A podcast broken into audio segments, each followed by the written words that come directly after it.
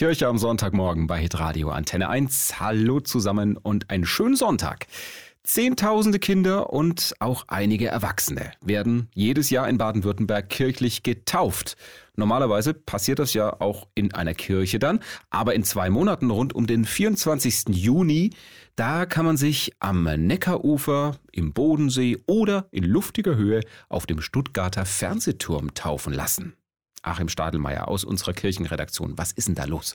Ja, da gibt's ein großes deutschlandweites evangelisches Tauffest. Und auch hier in Baden-Württemberg wird rund um den 24. Juni an vielen eher ungewöhnlichen Orten getauft. Mhm. Du hast es gesagt, zum Beispiel auf dem Fernsehturm in Stuttgart oder auch am Neckarufer in Tübingen, an der Steinlach in Ofterdingen, an der Lauter bei Münsingen oder auch am Kocher in Schwäbisch Hall und an vielen anderen Orten. Zum Beispiel auch im Bodensee in Friedrichshafen. Ja, und was ist der Hintergrund für diese Taufoffensive?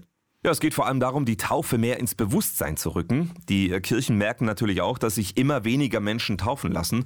Und das liegt auch daran, dass die klassische Taufform für viele nicht mehr passt, sagt der evangelische Pfarrer Friedrich Juli. Und die brauchen vielleicht eine andere Form. Und deshalb haben wir gesagt, wir müssen mal neue Wege gehen, was Neues ausprobieren. Denn in der Kirche so ein bisschen steif mit ein paar Tropfen auf die Stirn, da kommt kein Feeling auf. Stattdessen draußen in der Natur, bisschen lockerer, bisschen mehr Eventcharakter. Wenn man da jetzt dabei sein will und zum Beispiel sein Kind bei einem dieser außergewöhnlichen Open-Air-Tauffeste taufen lassen möchte, was muss ich da machen? Ja, am besten mal auf der Seite deinetaufe.de vorbeischauen. Da findet man alle Orte, die mitmachen und kann sich dann einfach bei der jeweiligen Kirchengemeinde melden. Hm. Neben der Taufe gibt's an vielen Orten übrigens auch ein Gemeindefest mit Essen und Spielangeboten.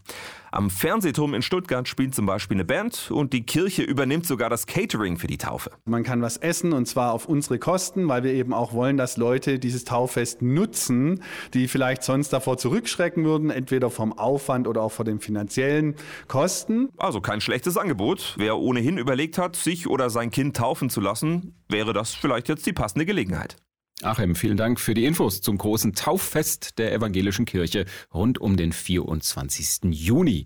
An vielen Orten in ganz Baden-Württemberg noch mehr Infos dazu und auch eine Übersicht über alle Tauforte gibt's auch online auf deinetaufe.de.